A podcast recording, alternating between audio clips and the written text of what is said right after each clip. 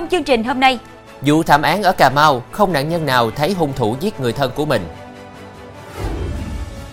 Tuyên án tù với cựu thiếu tá tông tử vong nữ sinh ở Ninh Thuận. Giá gạo Việt Nam lập đỉnh mới. Nông dân miền Tây lại lớn vụ ớt cuối năm. Gia tăng bệnh nhân nhập viện do rắn lục đuôi đỏ cắn. Rất vui được gặp lại quý khán giả của chương trình Cửa sổ Đồng bằng phát sóng lúc 18 giờ mỗi ngày trên đài phát thanh và truyền hình Bến Tre.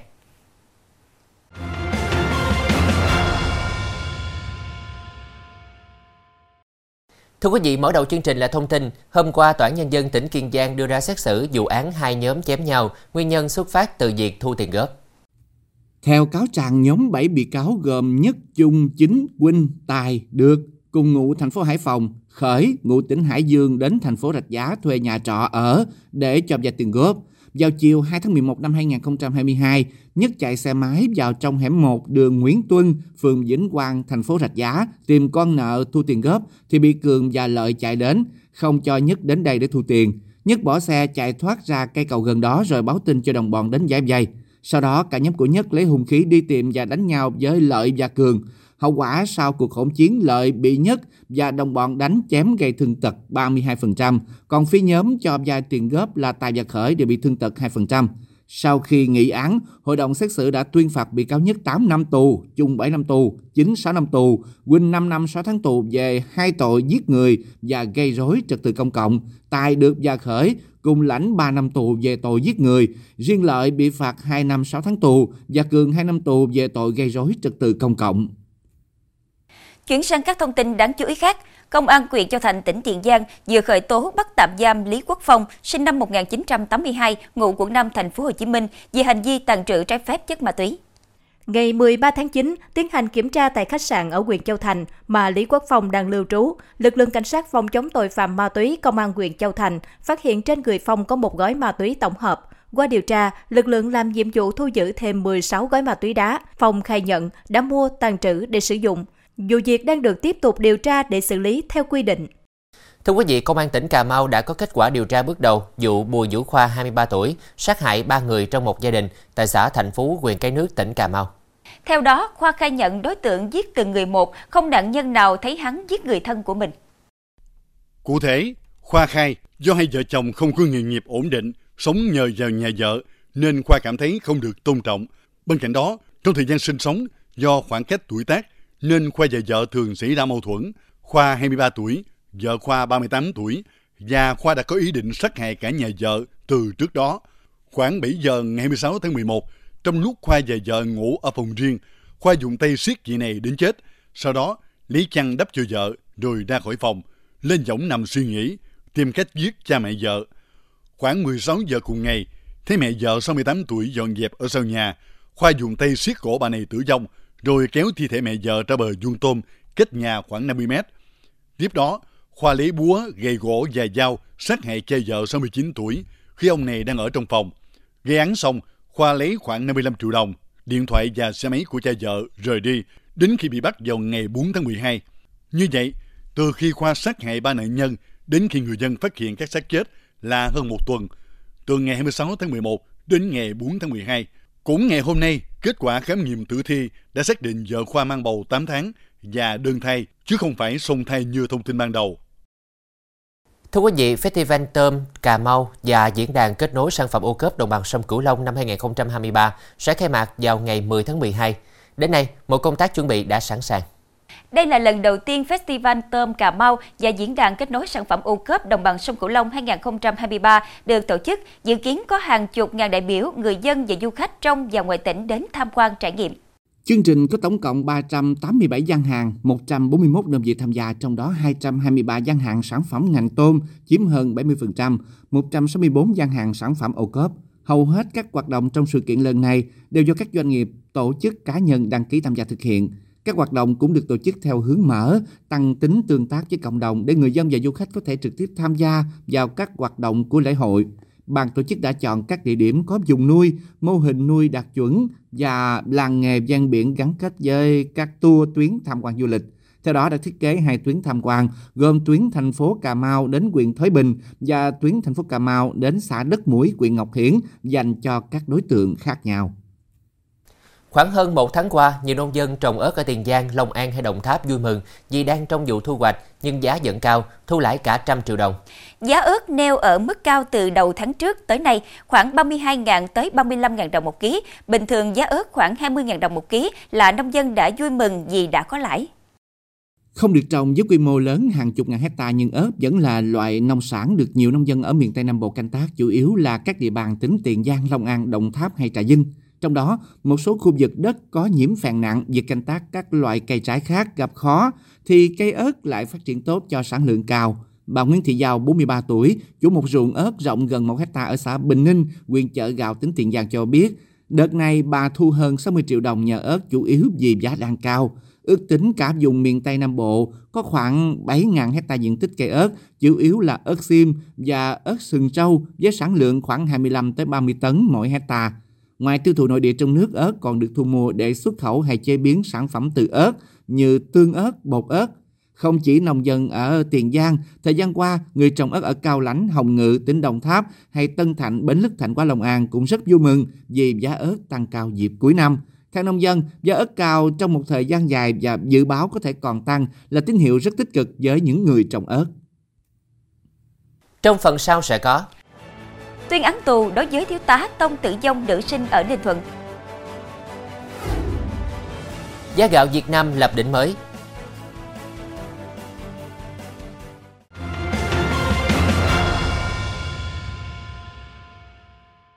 Thưa quý vị, nhiều người dân sống trong hẻm 305 đường Lê Văn Sĩ, phường 1, quận Tân Bình, thành phố Hồ Chí Minh vẫn chưa hết bàng hoàng sau vụ cháy làm chết hai người vào tối qua. Theo người dân, hai nạn nhân là anh em ruột hoàn cảnh kinh tế rất khó khăn. Do lửa lớn nhanh chóng bùng lên, chặn các lối thoát ra bên ngoài, trong khi không gian nhỏ hẹp, khói và sức nóng khiến hai người mắc kẹt bên trong. Việc dập lửa ban đầu gặp khó khăn. Cảnh sát phòng cháy chữa cháy quận Tân Bình phối hợp lực lượng liên quan nhanh chóng có mặt phong tỏa các điện, không chế đám cháy. Do lửa gặp nhiều vật liệu dễ bắt lửa, khiến việc dập tắt đám cháy gặp khó khăn. Đám cháy sau đó được khống chế. Cảnh sát vào bên trong phát hiện hai thi thể đàn ông, một ở khu vực gần cầu thang và một ở tầng trệt. Đám cháy cũng thiêu rụi nhiều tài sản bên trong. Theo người dân, hai nạn nhân trong vụ cháy là anh em ruột, có bệnh về thần kinh. Hàng ngày hai người đi lang thang khắp con hẻm tại khu vực, lượm da chai, đem về chất đầy trong nhà. Đến tối hôm qua thì xảy ra hỏa hoạn. Cảnh sát phải dập lửa đến tầm 4 giờ hôm nay mới khống chế được hỏa hoạn. Cũng theo người đàn ông, ngoài năm người trên, căn nhà còn có ba người khác cũng đang sinh sống. Thời điểm xảy ra cháy, một người đang tập văn nghệ ở trụ sở Ủy ban dân phường 15, một người bị tai nạn nằm trong bệnh viện và một người đi đâu không rõ. Chuyển sang thông tin khác, một phương tiện đang có hành vi hút cát trái phép vừa bị lực lượng dùng cảnh sát biển 3 phát hiện dẫn giải về Vũng Tàu để điều tra xử lý.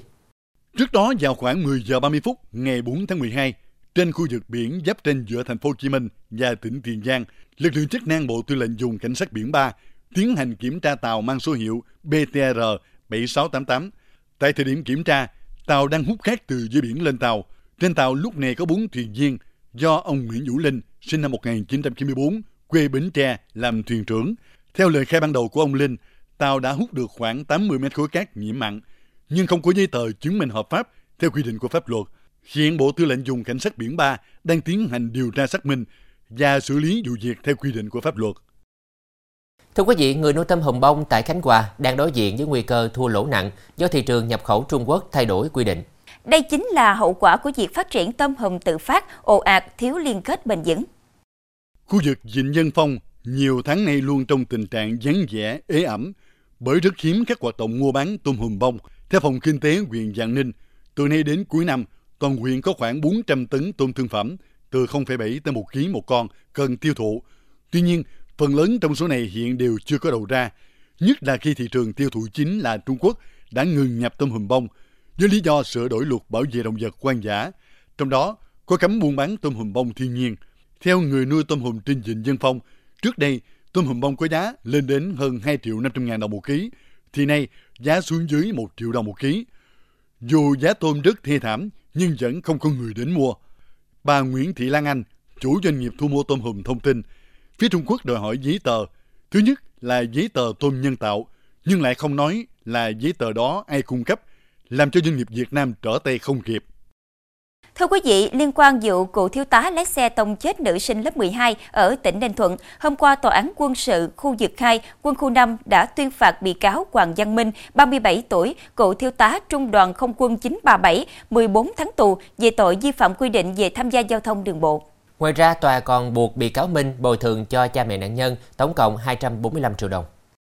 Theo bản án, sáng 28 tháng 6 năm 2022, ông Hoàng Văn Minh điều khiển ô tô, chở vợ là Huỳnh Thị Kim Hằng và chú là ông Phạm Văn Võ đi trên đường 16 tháng 4, thành phố Phan Rang Tháp Chàm, rồi chuyển hướng sang phải để rẽ vào ngân hàng, nên đã tông vào xe máy do nữ sinh lớp 12, tên gọi tắt là A, điều khiển cùng chiều, khiến nữ sinh tử vong. Sau đó, ông Võ nhận mình là người gây tai nạn. Bà Hằng dù biết sự việc vẫn khai báo gian dối. Đến ngày 29 tháng 6 năm 2022, cả ba đến công an khai nhận hành vi. Ngày 17 tháng 8 năm 2023, Tòa án quân sự khu vực 2 đã mở phiên tòa xét xử Minh cùng hai bị cáo Huỳnh Thị Kim Hằng và Phạm Văn Võ tội khai báo gian dối. Đến nay, ông Võ và bà Hằng được miễn trách nhiệm hình sự. Thưa quý vị, Vũ Viết Hải, 41 tuổi, ngụ huyện Bắc Trà My, tỉnh Quảng Nam, nghi phạm kè lưỡi liềm vào cổ cướp tiền nhân viên cây xăng ở xã Tiên Cảnh, huyện Tiên Phước, vừa bị Công an tỉnh Quảng Nam bắt giữ vào sáng nay. Được biết, Hải có nhân thân xấu, từng lĩnh án tù về các tội cố ý gây thương tích và cướp giật tài sản. Hải tự bắt theo cha mẹ vào đây lập nghiệp theo diện kinh tế mới, đối tượng không có nghề nghiệp ổn định và nghiện ma túy. Vũ Viết Hải bị bắt lúc 7 giờ sáng nay khi đang lượn trốn tại phường Trường Xuân, thành phố Tam Kỳ. Hải là nghi phạm kề lưỡi liềm vào cổ, cướp tiền nhân viên cây xăng Tiên Cảnh hôm 26 tháng 11. Camera an ninh ghi lại thời điểm gây án Hải đi xe máy, mặc áo mưa đến đổ xăng. Khi thấy vắng người, Hải rút lưỡi liềm từ trong người ra, kề vào cổ nhân viên cây xăng, yêu cầu đưa tiền. Khi lấy được hơn 15 triệu 600 ngàn đồng, Hải phóng xe bỏ chạy. Đến ngày 1 tháng 12, Công an huyện Tiên Phước đã quyết định truy nã đặc biệt đối với vụ giết Hải. Theo công an, trong quá trình trốn truy nã, Hải còn gây ra một vụ cướp giật tài sản của một phụ nữ trên đường Bạch Đằng, thành phố Tam Kỳ. Bên trong có 100.000 đồng và một điện thoại. Công an thành phố Tam Kỳ lần theo dấu vết đã phát hiện ra Hải. Nhu cầu lớn từ thị trường quốc tế khiến giá gạo Việt Nam tiếp tục tăng mạnh lên đỉnh mới 663 đô la Mỹ một tấn và là mức cao nhất thế giới hiện nay. Giáo sư Võ Tòng Xuân, nhà khoa học hàng đầu về nông nghiệp Việt Nam cho hay, sở dĩ giá gạo của Việt Nam ngày càng cao là bởi từ doanh nghiệp cho đến người nông dân trồng lúa đều có ý thức về sản xuất sạch. Theo dữ liệu từ Hiệp hội Lương thực Việt Nam, tuần qua, giá gạo xuất khẩu liên tục tăng mạnh. Kết phiên 4 tháng 12, gạo 5% tấm xuất khẩu của Việt Nam tăng từ 650 đô la Mỹ lên 663 đô la Mỹ một tấn, mức này cao nhất từ trước đến nay. Ông Phạm Quang Diệu, kinh tế trưởng công ty cổ phần phân tích và dự báo thị trường Việt Nam Agro Monitor cho rằng để có thể tận dụng cơ hội xuất khẩu trong năm 2024, các doanh nghiệp phải hết sức thận trọng khi quyết định ký hợp đồng giao xa vì nguồn cung hạn hẹp, vốn tín dụng khó khăn. Hiện tại, nhiều nơi ở đồng bằng sông Cửu Long đang xuống giống vụ đông xuân, vụ quan trọng nhất trong năm, và chỉ khoảng hơn 3 tháng nữa là Việt Nam có thể tiếp tục trở thành nguồn cung gạo quan trọng cho thế giới. Thưa quý vị, còn hơn 2 tháng nữa mới đến Tết Nguyên đán, nhưng thời điểm này, hàng trăm gốc cành qua lê từ các tỉnh Tây Bắc đã có mặt ở một số điểm kinh doanh tại thành phố Hà Nội. Với vẻ đẹp quan giả để được lâu ngày, các loại hoa rừng này có giá bạc triệu nhưng vẫn hút khách. Thời điểm này tại thành phố Hà Nội, đi dọc con phố Lạc Long Quân, chợ hoa Quảng An, Tây Hồ, người dân sẽ thấy những cành hoa lê, hoa mận rừng chỉ điểm xuyến một vài bông chưa nở bung, thậm chí không khác những cành củi khô được bày bán. Tuy nhiên khi nở rộ, hoa lê không chỉ đẹp mà còn mang ý nghĩa phong thủy đặc biệt, biểu trưng cho sự thanh khiết, bình yên và ấm áp. Theo khảo sát, mỗi cành hoa lê có giá từ 100.000 đồng đến cả triệu đồng, tùy vào độ to nhỏ, dáng thế khác nhau. Mỗi bó hoa mận rừng có giá từ 120.000 đồng đến 150.000 đồng một bó. Lý giải về việc đưa hoa rừng xuống phố sớm, một tiểu thương tại chợ Quảng An cho biết, do năm nay nắng nóng nhiều, rét muộn nên các loài hoa nở sớm, tiểu thương vì thế cũng nhập về bán sớm hơn mọi năm. Trong phần sau của chương trình, Nữ người mẫu bỏng nặng khi trị liệu bằng nhiệt tại phòng khám ở Thái Lan. gia tăng bệnh nhân nhập viện do rắn lục đuôi đỏ cắn.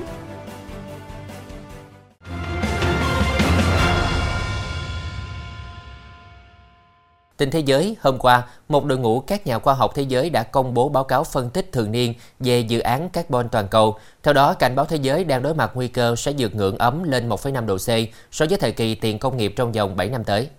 Nếu vượt qua ngưỡng 1,5 độ C, các nhà nghiên cứu lo ngại nhân loại sẽ buộc phải chứng kiến một thế giới xảy ra những tác động nghiêm trọng về khí hậu cho con người, đời sống quan giả và hệ sinh thái. Cuộc nghiên cứu phát hiện nhiên liệu hóa thạch chiếm 36,8 tỷ tấn trong tổng số 40,9 tỷ tấn CO2 ước tính đã thải ra không khí trong năm nay, tức tăng 1,1% so với năm ngoái. Tin tốt lành là một số nhà phát thải chính của thế giới đã xoay sở giảm được lượng phát thải trong năm nay, bao gồm Mỹ giảm 3%, Liên minh châu Âu EU giảm 7,4%. Tuy nhiên, Trung Quốc chiếm gần 1 phần 3 tỷ trọng khí phát thải trên toàn cầu, được cho sẽ chứng kiến lượng CO2 từ nhiên liệu hóa thạch tăng thêm 4% trong năm 2023. Bên cạnh đó, lượng khí phát thải ở Ấn Độ dự kiến tăng thêm 8%, đồng nghĩa nước này sẽ vượt qua EU để trở thành bên phát thải nhiên liệu hóa thạch lớn thứ ba thế giới. Theo ông Pierre Brier-Slingstein của Đại học Exeter Anh, tình hình đang ngày càng trở nên cấp thiết. Ông cảnh báo thế giới phải hành động ngay lập tức nếu muốn duy trì cơ hội đạt được mục tiêu hạn chế tăng nhiệt độ toàn cầu dưới ngưỡng 1,5 độ C.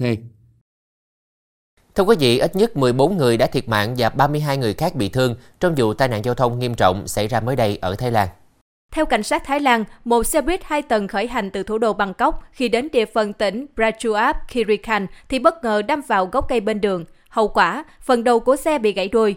Điều tra sơ bộ cho thấy có 14 người chết và 32 người bị thương. Ngay khi nhận được thông tin, các cơ quan chức năng nước này đã nhanh chóng có mặt để đưa các nạn nhân đi cấp cứu. Cảnh sát Thái Lan đang điều tra nguyên nhân vụ tai nạn. Theo thông tin ban đầu, vụ tai nạn có thể xuất phát từ việc chiếc xe bị mất lái và đâm trực diện vào một cây lớn bên đường. Một người mẫu ở Thái Lan đã bị bỏng cấp độ 3 ở lưng và ngực phải nằm viện điều trị 2 tháng sau sự cố trị liệu bằng nhiệt thay thuốc để hỗ trợ tiêu hóa. Ngày 4 tháng 12, nạn nhân đã nộp đơn kiện phòng khám này. Hơn 2 tháng trước, cô Game, một người mẫu tìm đến phòng khám để thử phương pháp trị liệu bằng nhiệt của Thái Lan có tên Fauya, bao gồm đốt các loại thảo mộc trên bụng để hỗ trợ tiêu hóa. Trong đoạn video ban đầu, Game trông khá thư giãn, trò chuyện với các trợ lý và cười nói khi nằm trên giường, bụng được đắp một chiếc khăn và nhiều loại thảo dược khác nhau. Tuy nhiên khi bác sĩ dùng bật lửa để đốt hỗn hợp này, ngọn lửa gần như lập tức lan khắp quần áo cũng như tắm trải bằng nhựa phía dưới lưng cô. Game cho biết thêm cô bị bỏng cấp độ 3 phòng rợp gần hết lưng, dưới ngực và cô phải điều trị trong 2 tháng vì các vết bỏng quá đau đớn.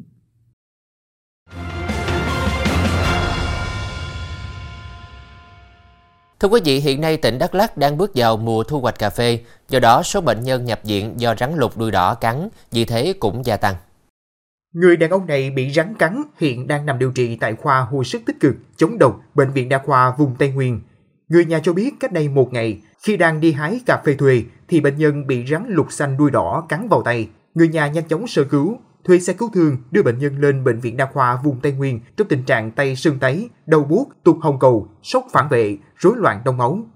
Là bắt đầu cái tay nó phồng ra như thế này.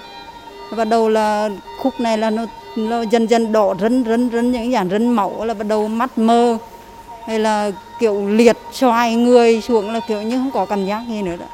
Còn người phụ nữ này khi ra sau nhà hái rau thì bị rắn lục xanh đuôi đỏ cắn vào tay. Bệnh nhân sau đó thấy tay ê buốt, sưng tấy và nhanh chóng lan ra cả cánh tay. Sau khi sơ cứu, người nhà lập tức đưa bệnh nhân nhập viện và được các bác sĩ nhanh chóng dùng huyết thanh kháng độc trắng điều trị nên sức khỏe đã dần hồi phục. Thì ờ, tôi thì ờ, tôi không đi ra ngoài mà nhà có cái chậu cây diếp cá thì tôi mới ờ, cắt nắm lá vào. Thế là con rắn nó mới trú ở trong đấy. Thế nó cắn thì tôi thấy nó buốt. Vào trong vòng khoảng 5 phút thôi thì bắt đầu nó hết buốt thì bắt đầu nó nhức. Thống kê của khoa hồi sức tích cực chống độc Bệnh viện Đa khoa vùng Tây Nguyên, từ tháng 9 đến nay, khoa tiếp nhận và điều trị cho hơn 150 bệnh nhân bị rắn cắn, trong đó chủ yếu là rắn lục đuôi đỏ. Hiện trung bình mỗi ngày có từ 2 đến 3 bệnh nhân bị rắn cắn nhập viện, thậm chí cao điểm có ngày 5 đến 6 ca. Các bệnh nhân nhập viện trong tình trạng khác nhau như tổn thương tại vùng bị cắn, hoại tử, phù nề, liệt phải thở máy, rối loạn đông máu, chảy máu. Đáng nói, có nhiều bệnh nhân đến viện trong tình trạng nguy kịch, nhập viện muộn do dùng thuốc nam sơ cứu. À, các bệnh nhân vào ở trong này thì đa phần phải dùng huyết thanh cả. Khi vào á, vết thương của nó đã sưng nhiều rồi, sưng nhiều và lan lên, ví dụ cắn ở tay á, mà lan lên cánh tay rất là nhiều. khi mà sưng đau trên hai khớp rối loạn đông máu nhiều thì bệnh nhân phải tự sử dụng huyết thanh. À, trong khoa mùa này rất là nhiều. Để đề phòng rắn cắn, các bác sĩ khuyến cáo người dân không đi đến chỗ có cây cối rậm rạp, hạn chế đi vào ban đêm, cần mang ủng, đeo găng tay khi đi nương rẫy, hái cà phê. Đặc biệt, người bệnh không được đắp các loại lá thuốc dân gian bởi rất có thể nó sẽ khiến tình trạng trở nên nghiêm trọng hơn như rối loạn đông máu, nhiễm trùng vết thương, nhiễm trùng huyết dẫn tới tử vong. Và ngay sau khi bị rắn cắn, cần tiến hành rửa vết thương bằng nước sạch, nhanh chóng đưa người bệnh tới cơ sở y tế gần nhất để được xử lý và can thiệp kịp thời. Thông tin vừa rồi cũng đã khép lại chương trình hôm nay. Hẹn gặp lại quý khán giả lúc 18 giờ ngày mai trên Đài Phát thanh và Truyền hình Bến Tre. Quỳnh Như Khánh Trình xin kính chào tạm biệt. Kính chúc quý khán giả có một buổi tối với thật nhiều niềm vui bên gia đình.